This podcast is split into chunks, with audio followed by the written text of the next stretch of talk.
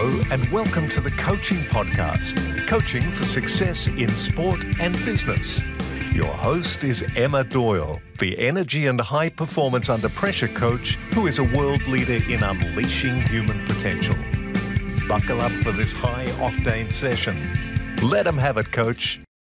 G'day, everybody, and welcome to the Coaching Podcast. I cannot believe this opportunity to actually interview somebody who's sitting next to me. Not just that, not just anyone, but somebody I've known for 37 years. That's true. How are you, Chris I'm Anstey? very well. And of course, I arrived in Denver yesterday and it's been too long with COVID. And I'm in town. My, my daughter plays for UCLA and she had a couple of days off. So I jumped on a plane, came to Denver, and uh, here we are. Here we are. So we actually grew up playing tennis together.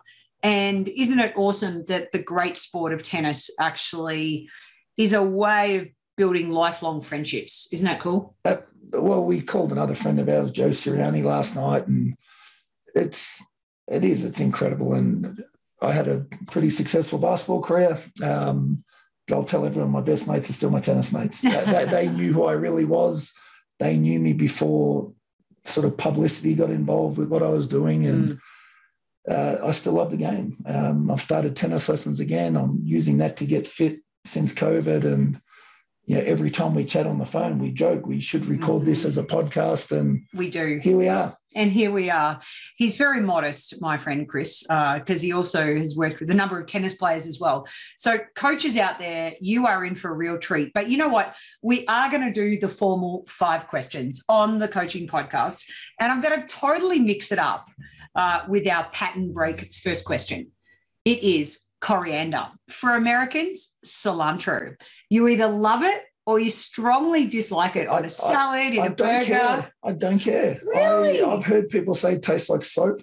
I've had it. I can miss it. I don't mind. You don't mind either way. Um, so normally we go with the Vegemite question, but I thought maybe that's too. Well, Vegemite's incredible. Yeah, too obvious an answer.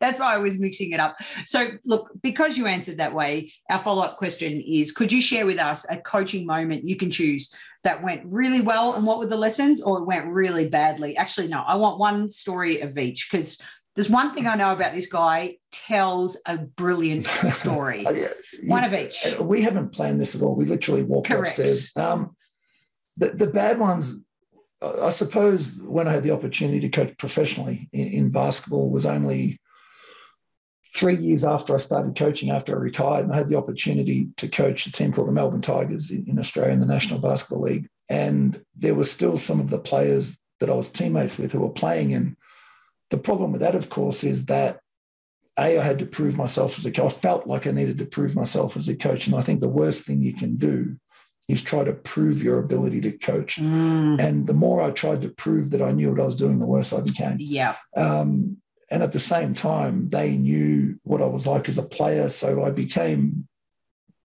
Am I'm allowed to say full of shit. Yes, yep. yes, totally. Um, and, and it just became a little bit messy, but there's a saying that one of the famous AFL coaches shared with me when I caught up with him. He said, "Anything you walk past and accept on day one of your of your job, you need to accept for the duration of your tenure. So if you don't cut it out, let people know it's not acceptable, or that's not the way it works on day one, it's really really hard to fix it. So you really need to." instill a culture, at least a standard of behavior on the mm. first day you walk in the door, not try to please people. Mm. Um, when it comes to to things that have gone well, I, I, think the things are they're hard to share because they're so personal, mm. and, and, maybe and I've got a few around tennis, but they're more about situational moments. But with basketball, I've been coaching women's basketball now for five years. My daughter plays, and I, I got into into women side of the game that way. But I've always found that that female athletes, in my experience, hold on to negative criticism more tightly than what male athletes do. And I may be completely wrong. Yeah. But I had a, a, really talented player that I was coaching, and she just wasn't herself for a couple of weeks. Now, my assistant coach told me when I started, he said, they don't care what you know until they know how much you care. And we've all heard that. Mm-hmm. And so part of the first month and maybe year of coaching female athletes was to let them know I was on their side mm. and that let them know they could trust me and I wasn't the sort of coach who was going to drive them to do things that they're uncomfortable doing. there was always a why. hmm So this really fantastic player that we had just wasn't herself for two weeks. And I finally walked up and said, you know, we, I pulled her out of it. I said, how you doing? Mm, And she kind of had the courage to sort of, say, nah, no I, I'm not good. I, I, don't want to do this. I don't think I'm very good. hmm Uh, and my head was so like, really? What do you mean? Mm, And she said, oh, a few people have said that. And they, she started to list what she, they told her she wasn't good at. Hmm And my whole thing is who? Because people say people said to anyway. So she told me. I said, let's go for a walk. And in the middle of training, I said to my assistant coach, "You take it. We're going for a walk." And she's looking at me like, "What are you doing?" And I walked around the stadium, and as close to holding a player's hand, but I literally guided her around the stadium. And I found a mum that I knew knew who she was, the player, because her, Mhm. her and her daughter had watched. I said, "Hi, can you tell me what you think about X. Yeah. Mm, and oh, we love watching her play. She's such an incredible athlete. My daughter loves her. And mm, I said, oh, good, thanks. I went and found someone else. What do you? Th-? And the story goes about I found 10 or 12 people who were all, their, their admiration of her was so high and their respect. And, and she's looked at me and said, stop. I'm like, I could do this all day. mm, I said, but you've chosen to hold on to one negative comment. I challenge you to change it. Hold on to these 10 and let go of the one because we hold on to negative criticism to- so tightly and deflect positive affirmation. And it should be the other way around. yeah. So my my challenge to anyone is that, and, I- and I think especially in women's sport, hmm um, hold tightly the people who compliment you mm, hold tightly the positive affirmation you get. And when there's someone who doesn't see in you what you do or what those that those close to you do, mm, let that just slide off. yeah. And I, I, just think there's a much greater chance of achieving success or personal best hmm if we frame our mindset to reflect that. Totally disagree. just kidding. Just kidding. I uh, I couldn't agree more. And yeah, I mean that that always fascinates me. Why you know getting to the root cause of why that happens, uh, I think is important as well. So thank you for sharing that. Our next question is called the sliding doors question. Right. Your career Has- easy. Yeah. has had plenty, but there, there sounds like there's there's one that stands out well, already. it was just changing changing sport. Yeah. Um, it was that. Uh, I loved playing tennis. I was Yeah. pretty good at it. hmm Um, He was my And- doubles partner for many years. um, but I, I filled in for my brother's basketball team, and I told him no that many times. And finally, mum made me do it. And it was a Mhm. five minute drive. I'd never seen the game, never played the game. And I, in the years since when I've learned a little bit about more what I was actually feeling, I, I, that sinking gut, the feeling you get in your gut when you really don't want to be where you're going, hmm I had that in the car. hmm I really didn't want to be there. And I was only, uh, not only, but I was 17, nearly 18 years old. And I'd never, re- I'd never responded well to that. And somewhere on the drive, I thought, well, I might as well try. And it sounds like such a simple thing to say. I might as well be my best. mm And all that meant for me was running as fast as I could up and down the floor and trying. Because I, I call them kicking rocks days, the days you wake up and you're just kicking rocks. You can't be bothered, you're dragging your feet, and you actually choose not to be at your best. And so I tried. And it so happened that in the dozen people that were in the stadium that day, one of them was a junior basketball coach from the Melbourne Tigers basketball club who'd never seen me play before clearly, but I stood out and I'm seven foot tall. So I'm going to stand out whatever I do physically, which is good and bad. Because if I'm lazy, I stand out. hmm But if I do something positive, I also stand out. So I stood out in a positive way. And the- A, it was a sliding moments because I, I figured I can do this. I played this really good game. But the second part that I learned later on was you just never know where your next opportunity is coming from, that they're everywhere. And I could tell you a million stories about players that I've seen miss opportunities that they never knew existed because they weren't at their best the day that they were getting evaluated mm because it's easy to bluff your way through being your best if you know someone's watching. Um, but what do you like every day? What are your habits like? What are your behaviors like? I think they're the things that make you successful. and even leaning on my own experience of making the most of that one opportunity when I didn't want to be at my best. That's what I look for Mm. in athletes that I recruit is that I'll sneak in or I'll have someone that is unrecognizable, evaluate their behavior and evaluate the way they treat their teammates. And so for me, A, it was a sliding door moment because I got invited to start a sport I never dreamt of playing. But but secondly, I learned so much about why the opportunity existed. And I've carried it with me literally every day since. Mm. I love that about you just never know who's watching. And I think you once said to me, I was running a team building workshop with uh, an elite Scottish netball team around culture, mission, etc. And it was you who, because I was doing some research on other great organizations that had really good mantras and things like that. And I'm pretty sure I called you because it was a fair few years ago.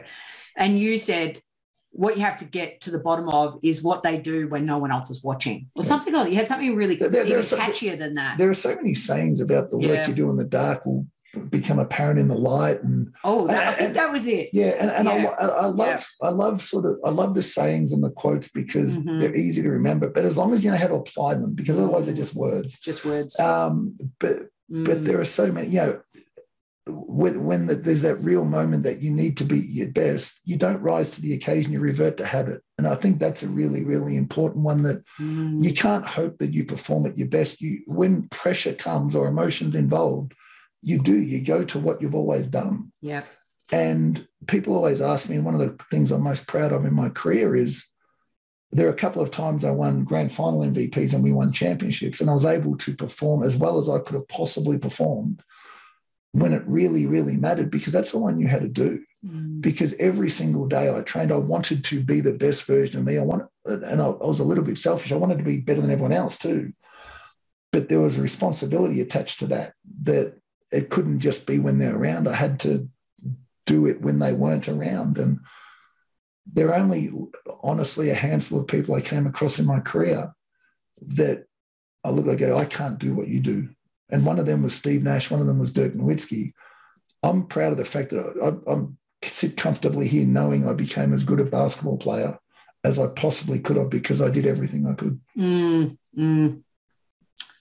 Great lesson for coaches and players listening. Love that. Uh, you know my holy grail question of coaching. I've asked you before, but I'm going to ask you officially on the coaching podcast in one to a maximum of three words. What do you think makes a great coach? ability to listen. Again, it's not proving that you can coach, it's having a genuine care for the players and a genuine understanding of who they are as people. And I run workshops and I do them corporately as you do. And we've both sat in rooms and we've asked people the question if you were to think back to the best mentor, leader, leader, coach you've ever had, Mm, normally people, one person jumps to mind. And normally it's sometime in those late teens, early 20s years. It's just, it just happens to be that's our develop, they're our most develop, develop, developmental years. But if you go a step further and you say, describe that person in one word, it's never got anything to do with skill. technique. It never does. Yeah. It's it's always got to do with how they made you feel Mm, or how they empowered you. So the quicker we get away from trying to prove that we can coach by imparting knowledge and show that we care about their improvement, their well-being, them as a person, mm, then we can teach them anything because they know we care. And only then can we really drive them to be better because they know it's coming from a good place. If we just yell at them and demand things from the start, there's a level of distrust, there's a level of unwillingness Yeah. to really completely buy in. So uh, no, it, it was just that that part was really really important, and it's even more so when I went from coaching boys to girls. Mm, mm. Yep. Uh, so interesting. Uh, we could talk, do a whole podcast on gen, subtle gender differences. Um, maybe we'll touch on that a little later. But uh, the next question is where we ask you to ask us a question What do you look for in an athlete or a person, Mhm. or a team member, wh- client, whatever it is? What, Mhm. what do you look for? Mhm. And oftentimes they're the intangible things. Mm, Um, the, the really easy ones, and I've been around basketball for a long time, but I think it relates to, to most sports, is speed, size, and space. Can are you fast? Can you create? Uh, do you have the size or strength mm-hmm. to be powerful or to mm-hmm. impart power on a game? And can you create space? Mm-hmm. And creating space in tennis is getting your opponent to corners and moving around and controlling the point.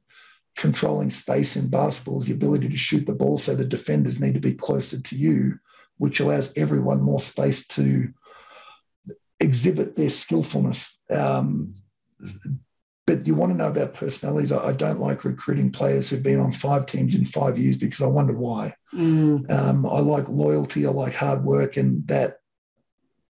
I mean, I know it goes back, but when I've asked, my opinion sort of been formed by that asking coaches that question. But at the same time, it's it's asking employers that question because mm so much time, effort, and money is wasted on recruitment and re-education because teams and businesses recruit the wrong people. They don't ask the right questions. So I think you really need to get the right person because we can teach a person any skill. We can't teach them to be a better person. It's not our job. Mm-hmm. So we need to recruit the right people mm-hmm. with the mm-hmm. right skill set. Yeah, with character. Sure. Great character traits, I think. Yeah. But but different. At, at the yeah. same time, as much as we say that, I love difference. I, I love mm. uniqueness. I love digging into people that are misunderstood. I, I love the, uh, it's not a challenge, but I, I, love spending time with people who most people pass over because they're considered too hard mm. or they're considered too different or that whatever they're considered or stereotyped. They're the ones that fascinate me because I don't think anyone's ever given, given often, not ever, oftentimes they've never been given the opportunity of time and understanding Mm. There's been, there have been assumptions leveled at them unfairly. They're, they're the players that I've had the most enjoyment coaching and helping them understand that I see in them what maybe they don't even see, mm. because that's what I had. Like I had that with with Brian Goorjian, who saw in me more than I ever did. But then he put in plan put in place a plan to go and do it. It wasn't just words. And um, so I know that's a really long question Actions. to the three words. No. So what do I ask? You know, what do you look for? Yeah. And it's so multifaceted. Yeah. So speaking of Brian Goorjian, why did he have such a, a positive impact on your? For that exact reason, he yeah. cared about us as people, uh, and we would do anything he could ask. It. We learned a level of work ethic and work rate with him that we didn't know existed, but we only did. If someone else had asked us, we wouldn't have done it. But because it was him, we did it mm. because we knew he cared. We knew he wouldn't put us in a situation that we're going to hurt ourselves. We knew that everything he doing, what he was doing for us, there was a reason. And for that reason, we'd do anything for him. Mm-hmm. And we got proven time and time again that what he was doing was helping us become the best versions of us. Mm-hmm. And he was honest with us. It took time, um, like it always does, but he was a genius in that respect. And but he was genuine. Um, we had a we had a reunion not so long ago. You know, we asked we, we went around a, a championship reunion. Who was your favourite coach? And we all said Goorj. And then we got around to why, and I went first. I said, well, I was his favourite player. I was brand new to the sport. He could have told me anything. And yeah, so it was easy. And he said, get stuff. I was his favourite. No, I was his favourite. well, no, how did he do that? Yeah. And but it's just, it's just the time he invested in you away. And that's the thing. It's easy to invest time in your athletes or in your staff members at work or at training. But it's harder to do it in your own time, in your family time. But he integrated us into his family. Like he'd invite us into his home, he'd bring other teammates. If I was having an issue with a teammate or he got a sense, all of a sudden it'd be me and my girlfriend, that other player and his girlfriend, maybe six or eight of us, and we'd sit around a dining table. We wouldn't mention basketball. We'd just be there. And we turn up to training the next day, and all of a sudden things were better. We didn't talk about it, but he'd bring us together. And he was just a master of that, but he cared. Yep, you've got to have that intuition, don't you? Of course, he was very skilled at what he did, and uh, he, he had all the right yeah. tools. But and he looked intense to me every time yeah, I watched him. And he was, but the, the best yeah. message is irrelevant if it falls on deaf ears, mm. you know. And his message had to be heard. And it wouldn't have been if we didn't know he cared as much as what he did. Yeah, for sure. I remember a story uh, in 1998 when I was traveling around the United States. I was in an attempt during that phase of my life to become the best coach that I could. So I was rocking up at academies in Florida, knocking on the door and basically saying, Can I just, you know, have free food and accommodation for the week? And can I stand on the court, though, of the best coaches at the academy? And I want to learn the look, I want to see what they see. And all of a sudden, I got a phone call, or I called your landline. I can't remember. but you said, I'm got front row tickets I'm playing on. Well, I said you've got front row tickets. I was playing. I didn't have front row tickets. I was. But who who were you? I think it might have been. It was either Shaq or Hakeem Olajuwon. I feel. Only I think it was O'Neal. Yeah. Uh, and the next thing you know, boom. It's a long drive. It was a long drive. New Orleans, and also no GPS. Just following the the giant bubble of Yep, ball the thing on top in of the Dallas, stadium. And r- raced literally and sat down and, and got to see you play. So I'm curious, what was that like? I, I never felt in the NBA that I was the best, of course, but I was trying to prove to myself that I belonged Mm, because I'd only been playing basketball for four years and I was in the NBA. yeah. Um, and I could do some things physically, but I was still learning the game. And my craft and my reads weren't the same as players have been doing it since they were five years old. And at some level, it didn't mean as much to me because I wasn't coming from a poor family or I wasn't doing it to support my family. Um, I always felt that I was fortunate in the fact that if I got injured or got taken away, I'd be okay. Um, and I don't say that to belittle what I did, but it was it was always a part of what I who I was. Mm, But then you do you get to games like that, like Shaq or Michael Jordan or Mm. Kobe Bryant, and it, it, it's different. mm, But the best thing for me, and I'm reasonably analytical, and you play against Shaq, and people say that it was a lie. mm, I'm like, I learned exactly what I needed to do to get better because that was the best. And I was sharing a court with him. And so the opportunity for me to learn and to grow was right there. And I was afforded this opportunity not many people got mm, because oftentimes your coach will tell you or you'll hear about it, but you never get to experience it, you know, see, touch, feel the best. And that's what the NBA was for me was I got to see and touch and feel it every day. mm, And I learned really quickly that I had to go to another level. And there's a whole another story about recreating yourself and doing things that haven't been done before. But again, I was seven foot tall and I had to learn to shoot because I wasn't built like Shaq or I wasn't built like David Robinson. And if I had to physically defend them and I was dead. So I needed to drag them away and learn to shoot. Now I've got a very famous ex-teammate, Dirk Nowitzki, who did that better than anyone in the history of the game. But he was built the same, but his touch was incredible. So for me, the NBA was, and again, it's something I've always carried it. Yeah, the, the embracing being different and trying things for the first time and don't just do things because other people have always done them. But at the same time, your improvement comes in your own time, not the team time. I think we touched on that before. It's and Steve Nash taught me that. He said if you if you're trying to improve your game at team training, you're selfish. Go away in your own time and improve your game and bring your improvement back to the team to improve the team. mm, And that was really powerful because there are so many athletes and workers out there who will only work on work hours or train in training hours and they expect to get better. And you've got others who are spending hours of their own time investing in themselves. And that's one of the best things I've ever heard just that quote invest in yourself, find time with everything you do to invest in yourself, and then bring that back to the group. mm, Um, and so that long-winded answer to your Shaquille O'Neal, Mm. question, but it gave me a really, really clear understanding of what I needed to do to get better. And a lot of that was weight room stuff. mhm, And but that's what the best is and how strong. That's what it feels like. mhm. I'm way off. Well, let's get to work. Yeah, yeah. And with regards to motivation and the great resignation, and or I like to call it the great reevaluation, uh, this whole situation of attracting and, and retaining talent in the workplace or keeping and coaching talent in a team. There's a lot of parallels that I see between what's going on now.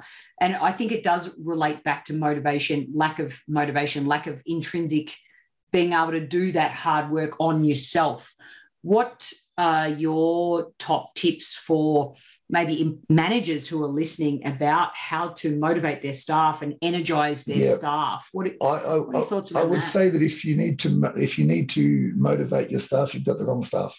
Motivation is so short lived and and fleeting that it will get you up for a day or a game, but it's not sustainable because you can't be motivated every day. But what you can have are incredible habits and behaviors, and they're the harder thing to change. So if I was a manager or a, a boss or a coach, and I was to sit down with a group of people, I'd be more interested in influencing their habit and behavior than I would be motivating them. I, think motivation comes when you start seeing results and seeing improvement, and you think, hang on, what I'm doing, I'm on the right path. And to become active learners, you know, to, to actively seek to get better all the time. And again, it goes back to the recruitment. Did you what type of person do you recruit? If you're recruiting someone who needs to be motivated, you got the wrong person Mm, if you're recruiting someone or employing someone who wants to learn and has great work work ethic and has great habits and I can improve their skill easily but motivation gets really scary for me if we're dependent on it mm. It's what we spoke about earlier in terms of a motivational speaker.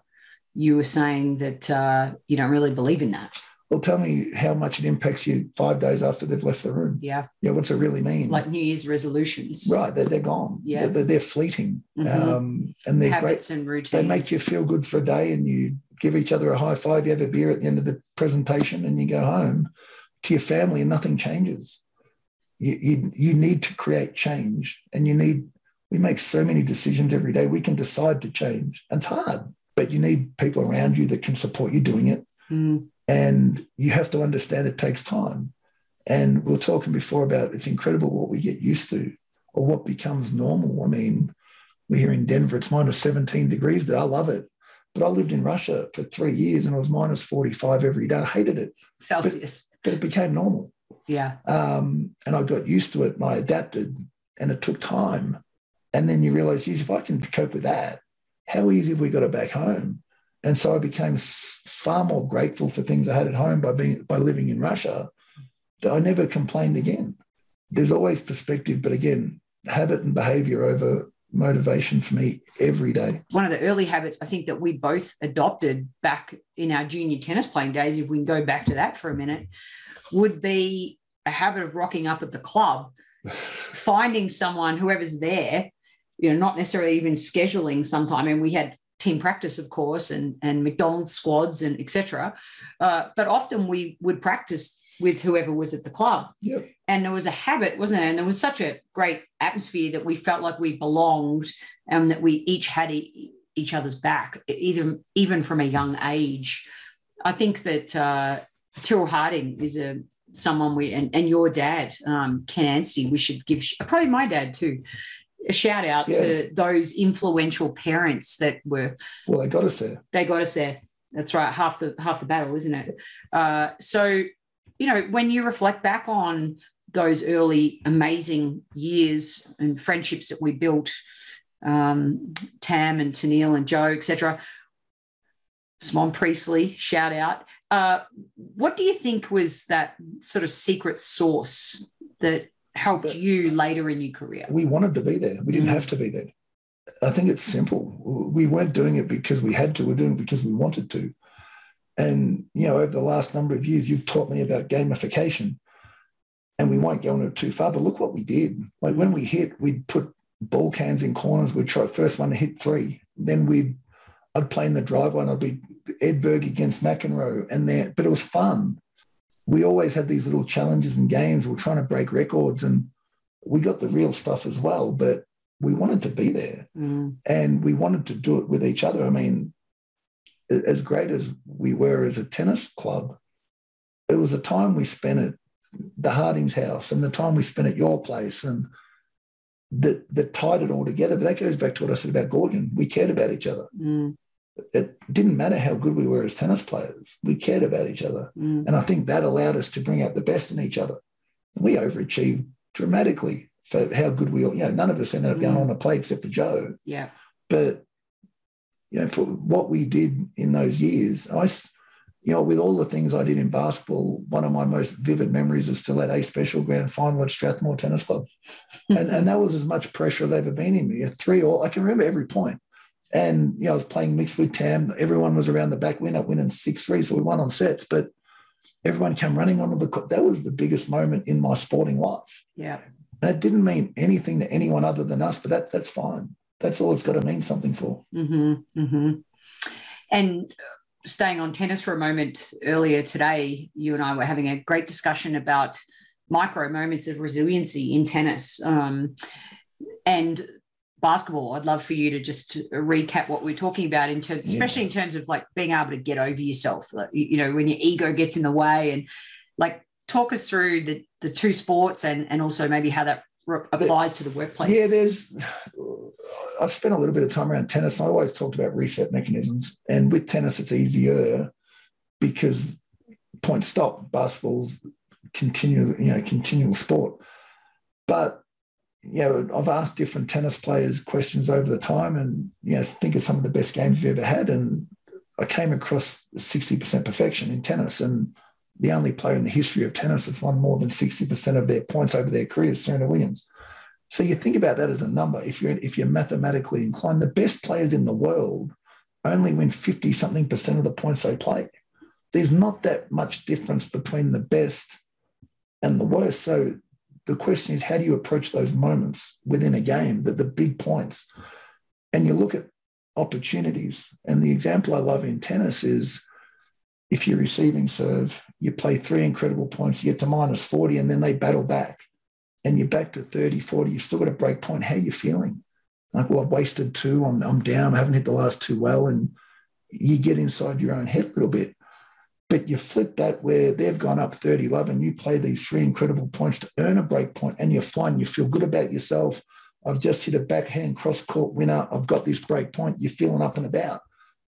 It's the same opportunity. It doesn't matter how you got there. It's still 30, 40. It's still break point. Yeah. And but our mind becomes such an important part of what we do. Mm. And yeah, the ability to reset and recognize the opportunity in front of your eyes and play that moment and not worry about what's already happened, but continually reset. You know, in basketball, don't let whether you made or missed a shot impact how well you play defense, and then vice versa. And you've got to do that on the fly. But it's easy to say, but I think it carries over into we'll talk about relationships and without going too far, but we never make great choices when we're emotional, and sport brings out emotion. Relationships bring out emotion. And I've learned to walk away from arguments because there are some things I'd say emotionally that I don't really mean. But over the years, I've tried to win an argument. There's no point in winning an argument, it doesn't mean anything. I'd rather go away, even if the person I'm arguing with doesn't understand. And instead of the 10 things I wanted to blurt out because I was emotional, I'll come back and say, here are the three things I really want to say. And not that practically, but say, here's what I really mean. And have a conversation instead of it being an argument. And I think that's sport as well. If we can remove emotion by focusing on that process and the habits again, there's a much greater likelihood that you'll find the ability to be successful because your worst won't be that far away from your best. The only thing that varies is sometimes your skill, and that's fine. Mm, the other thing that I love in what you say, and something I really believe in, is that uh, emotion is really energy in motion.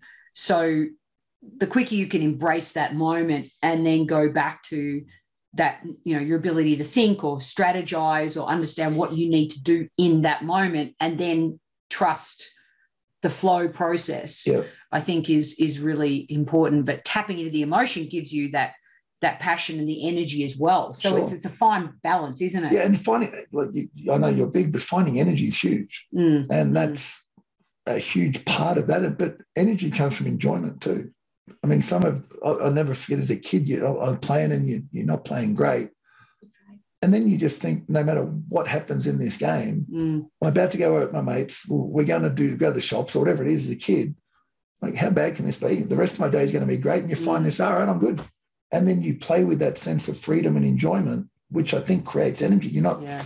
flat, you're not kicking rocks. Yeah. But no, I think energy absolutely creates that well, I am not sure which one comes first, energy or enjoyment, but they're linked. Yeah, they are. They are. Well, speaking of energy, we could go on for another five hours. We'll do it again. And I think this is part one. We're going to have two parts to this podcast, I believe. Chris Anstey, I love you. I You're love my you mate. too. Let's do part two. Thank you for being on the coaching. You're, thanks for having me. The Coaching Podcast is sponsored by Transition Coach for Athletes, a global coaching, mentoring, and U.S. college sporting scholarship placement service. Visit www.transitioncoachforathletes.com. That's the number four. Well, welcome back to part two of the coaching podcast. Chris Anstey, how are you enjoying Colorado? I'm loving it. Uh, the, the cold, the snow, the well, the Mexican restaurant and the friends. It's no, it's it's ironic. I've got a few people here, Yeah. so uh, it was nice to catch up with you guys and a few of the others last night, and uh, it's been great. Yeah. And one thing uh, that my friend Chris does very well is tell a story. So, storytelling for coaching, for metaphors, analogies to get your point across is a very effective way to really uh, share share something. And you and I were talking yesterday about when we do presentations. Um, let's say it's in front of an audience of 500 people. It's amazing what they walk away with. So in our head, we might have three main points, but even what they they walk away with. So start there for me and share when you you know tell stories. What? How do you do it? What's the purpose? What makes a great storyteller? Let's talk well, stories. Yeah, sure. Um, I don't know what makes a great storyteller other than being authentic um, and having a, a reason for telling it. But you're right. I think when you stand in front of a group of people or when you coach a team, every player or every participant's going to take something different out of the lesson and they're going to learn it at a different time. You, you can't expect an athlete to learn a lesson at the time you teach it. Sometimes it, it won't click for days, weeks, or months. Um, but I think you need to be relatable. And I think teaching and storytelling essentially is giving the listener a perspective or an idea for them to make their mind up about. It's not actually telling them what's right and right and wrong. It's here's what I've, I've, I've observed, here's what's happened, here's what I learned. That doesn't make it right. It just makes it one way of perhaps seeing it. Um, and, and that's what I've found. Mm. Um, again, I can tell the same story to 10 different people and they'll have 10 different outcomes from it. Or some will think it's great, some will think it's terrible. I'll put some people to sleep. But um, Just no, don't start snoring, isn't it? well, like, that's it. Well, it's I don't know. It's it's and it, and it can and it can become conversational. I think a good story is always conversational, and it, you engage people a little bit better. So I like it when it comes to coaching. I like it when it comes to presenting. I don't like telling people what to do because I very rarely profess to be right. Mm, mm. And I love the other line that you always say is that when you are in front of an audience, while you can share your basketball stories, etc., uh, you always say, "Hey, but it's about you today."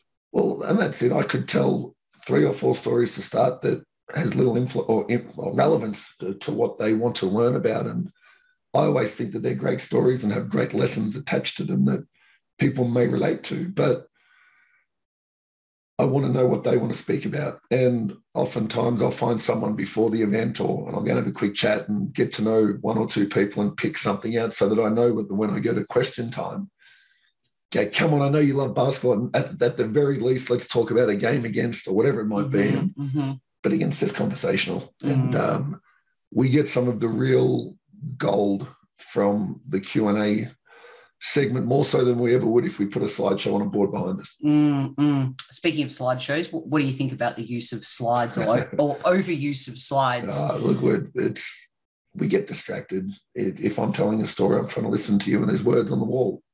I'm probably going to read at some stage, and I won't give you my full attention, and vice versa. Um, so I, I like them visually. I, I think so many people are visual learners that photos and videos help, but one at a time. hmm Well, you know, I'm going to ask for you to repeat one of the stories you shared with me yesterday. Uh, we'll see what the audience comes comes away with. But I I really loved it on a number of levels, um, but especially about accountability and, and taking action. The one with Shaq, could you share? Yeah, so I happened to sit in a, on a Zoom call with Shaquille O'Neal last week, um, and he told a story about clearly he was one of the best basketball players ever and hadn't yet won a championship when he went to the LA Lakers. and Coach Phil Jackson, who very famous for coaching the Chicago Bulls and probably the methodology around doing that with regard to yoga and mental preparation and those kinds of things. He, he got Shaq up to Montana and they were standing by a lake. He said, swim. He said, yeah, first of all, do you, do you trust me that if you, you do it how I say, I can help you win that championship? I can help you become even better. And Shaq said, I want to win. He said, swim. And so he got in, and by the time he came out, and Shaq knew it was a test. And he he knew there was going to be a lesson attached. He just didn't quite know exactly what it was. We see how he's asked him, I'll do it. I'll prove that I'll do whatever he says. By the time he got out, Philip walked off. And he caught up to me and said, Well, I'll see you in LA. And that's all it was. It was genuinely, are you prepared to get a little bit uncomfortable and do something you don't know what the outcome is going to become, what the outcome is going to be yet? And that was Shaquille O'Neal. I mean, there are a lot of egos in professional sport and a lot of people who don't give of themselves fully because of that ego and unwillingness to be uncomfortable, unwillingness to be embarrassed. Mm. And that's probably a big one. But that was Shaq, and they went and won three championships in a row. Mm-hmm, mm-hmm. Fantastic. So let's go down that path. When you've got a champion, uh, a standout, I use the word talent very sparingly, but how do you as a coach manage the superstar on the team? Like, what are some of your experiences and what are some of the go to, you know, coaching recommendations? Because in the workplace, you can have the same yep. situation where that one, say, sales rep is just crushing it. Like, how do you manage that person within a team? Well, as we said yesterday, I, I think a lot of it's done behind closed doors. It's not always done in front of the group, and the conversations you have become very different as to where that player might end up getting to and the reasons that your coach. I always coach an artist. And when you're in a group environment, I've been around too many coaches who allow the best player to come down to the or, or just yell at the, the, the player who can't quite get the skill component right. And, and that's a really easy thing to do. Um, but I always coach the best player the hardest because if I tell Emma Doyle, who's the best basketball player on our team, or instruct her, or whatever I use in the heat of the moment, every other player hears as well. Mm. And I'm also coaching them when I'm coaching the best player. Whereas if I coach one of the, the boys or girls who's struggling and try to instruct them, it might not be relevant for half the team. So probably as much as anything, though, I, I where I can, and you can't do it on game day, I like to drag the player aside and chat in their ear because no player likes to be embarrassed. Mm. And I think you can get, yeah, just bring them out of a drill for a second, whisper in their ear. You can, complimentary maybe the other way. We talked about taking a photo yesterday. You know, what do you see? And then players get into a conversation again. And so you can do it communally as well. But um, always coach the best player the hardest. Mm. Yeah, I love that advice because you're, yeah, you're sharing the message, aren't you? Uh, to everyone else indirectly when whatever they take from it. When you were playing, what about analytics and data and technology versus the the role of the coach? What are your just talk me through your thoughts on that? Video, is great. I mean, mm. sometimes you can be told something a hundred times, but until you see it for yourself, mm. it doesn't quite make sense. Again, we're all pretty visual learners at some level.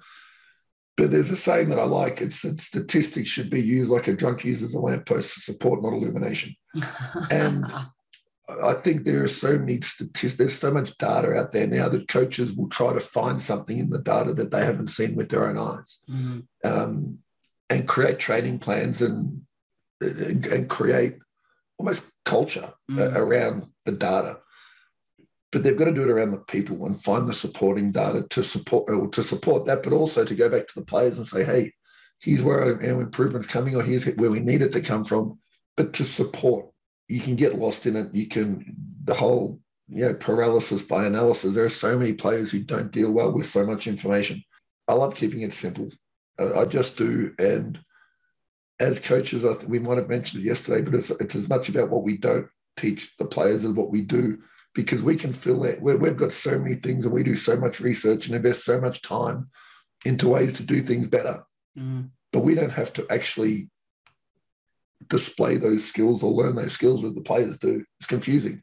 So we have to figure out what's most important. Interesting. I, I definitely think that one, you know, with the rise in technology and it's moving at such rapid speeds that I think coaches are in danger of losing their their jobs in the sporting world unless they can ask great questions, be super curious. We spoke about it in part one of this podcast.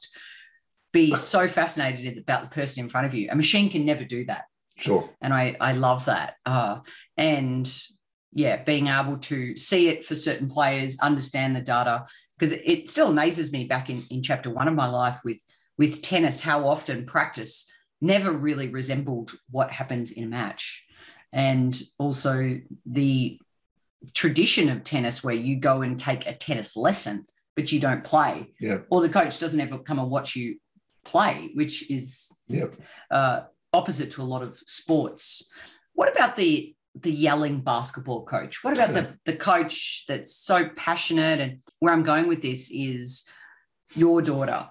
She's at UCLA here in the states playing basketball, and as a parent, like when you're watching other coaches coach your own kids, and do you ever like want to jump in and and just go what You, You know, know, you know what I yeah, how do you balance that? it's it's hard. Well, it's it's not because I I just enjoy watching her play. Mhm. Um, and I never had any intention of coaching Izzy, but she actually asked me to do it. And so she was the one I coached hardest, and we had a few arguments.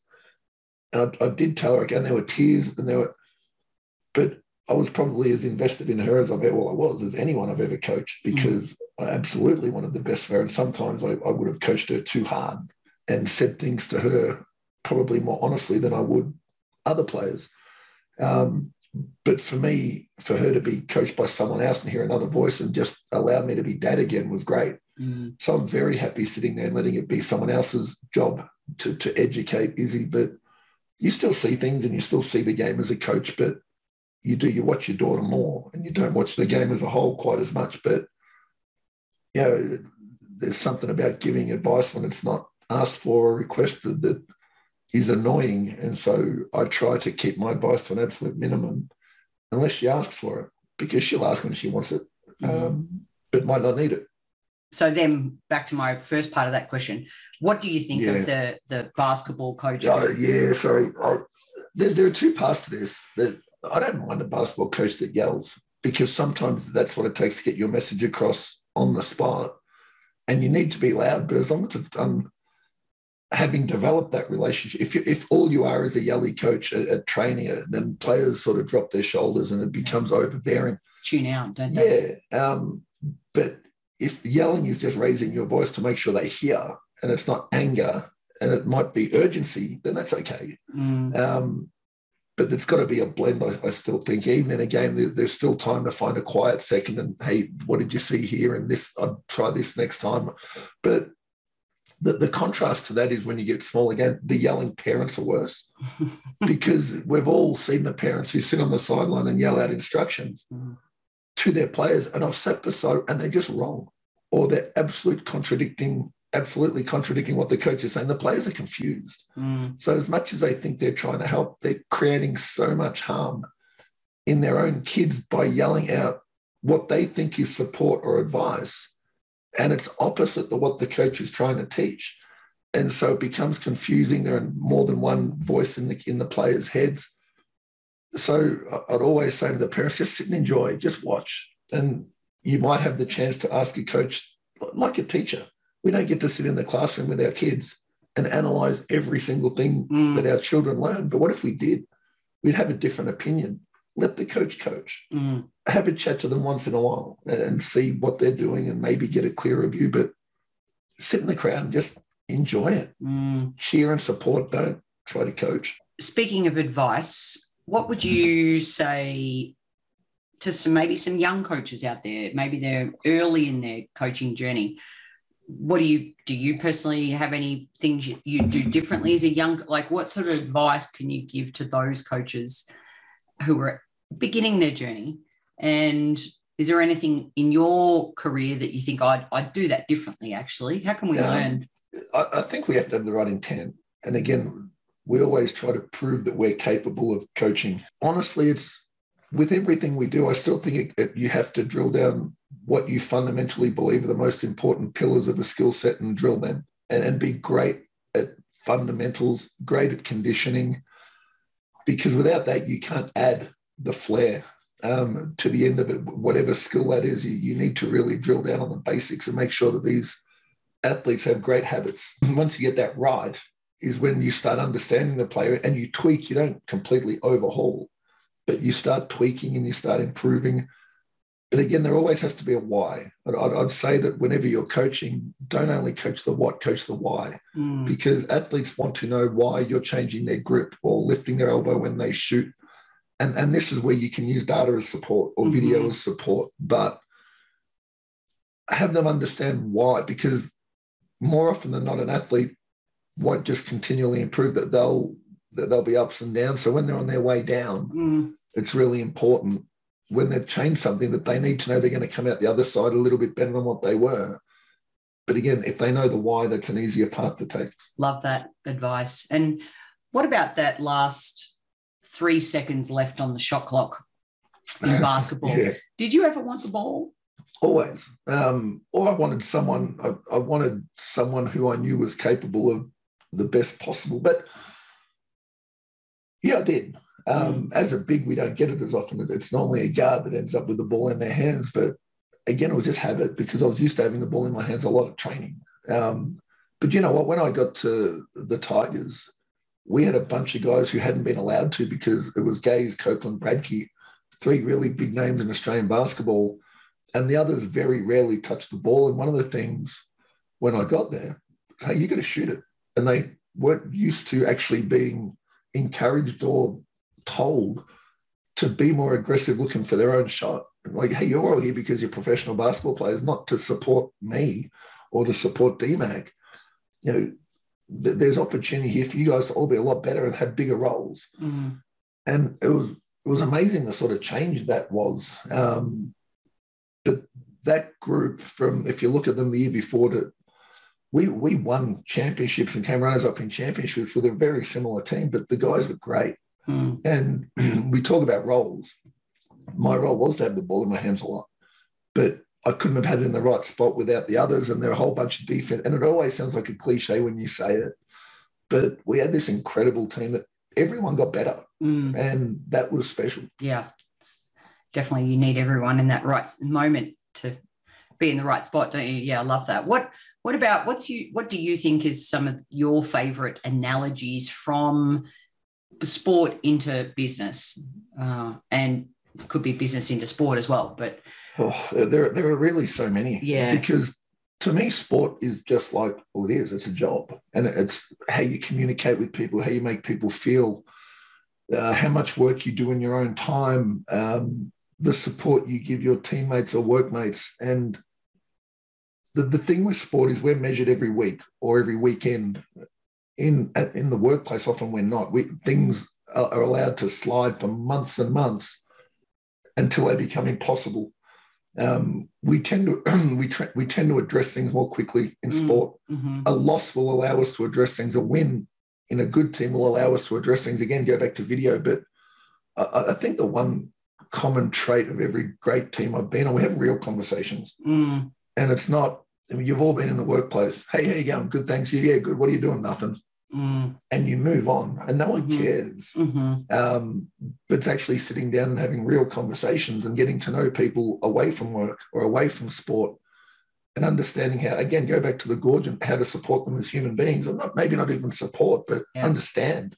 Yeah. Um, people are fascinating. Mm-hmm. And yeah, I love being a part of groups where everyone comes from diverse backgrounds, different countries, places, upbringings, whatever, mm. because that's interesting. Mm-hmm. And then when you find all of these different skill sets and personalities, that's when you don't want a team in anything you do of people that are the same, I don't think. Mm. Um, and you can only figure that out if you have genuine conversations, I think, yeah. and are actually genuine, genuinely invested mm-hmm.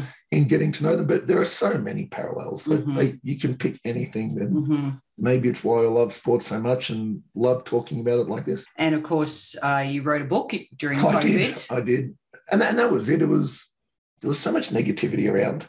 And as I sat back, and again, I, I love sharing stories, and that's why I wrote the book. I wanted to mm-hmm. tell stories, but I didn't want to write about myself. I wanted to I wanted to write about the great people that I'd come across in my career and what they'd taught me. And even as I wrote my book, some of the lessons I learned didn't happen until years after I experienced yeah, the, the lesson. So it, it was a lot of fun. Um, it was a lot of fun reconnecting with the people I wrote about to make sure that I remembered it accurately because sometimes it was 25 years ago um, or more. I was really fortunate to put myself around great people or to be around great people. And I, I choose to do that now. I, I choose to put myself around incredible people and people who continue to teach me. There's a lot of people who don't or haven't. And that's what I wanted to share that all of these lessons that I learned in sport, and that's why you know, it's called Tall Tales, what the whiteboard never taught me, because it's nothing that I learned on the basketball court or very little. It was what I learned around the team and from the people who were around it. So it was a it was fun writing, it was fun connecting, and the feedback's been really, really mm-hmm. good. And I think people relate to some of the stories and yeah, there are genuine lessons in there that I think you know, most people who read it will connect with a few of them. Absolutely. Highly recommend it. Uh, so what's next for you? Oh, oh there's, a, there's a very good question. I do events, I speak. Mm-hmm. Um, I may write another book. Um, I'll continue to coach. I've learnt the term. I've, learnt the term portfolio career, um, but I but I, I, I, do a lot of writing now, and mm-hmm. I'm writing for a company called News Limited uh, on a long form media app called Code. Um, and it's that it's long form storytelling in sport. It's not reporting. Mm-hmm. It's critically analyzing what I see and the events that people go through. It's a lot of fun. Um, yeah, there's a lot of short form media out there out there at the moment, and we don't see too many things in a lot of depth.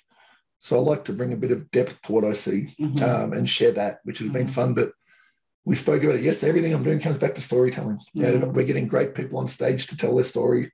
Um, my writing, I hope, tells a story. Like I'll tell stories when I coach. I'll tell stories when I present.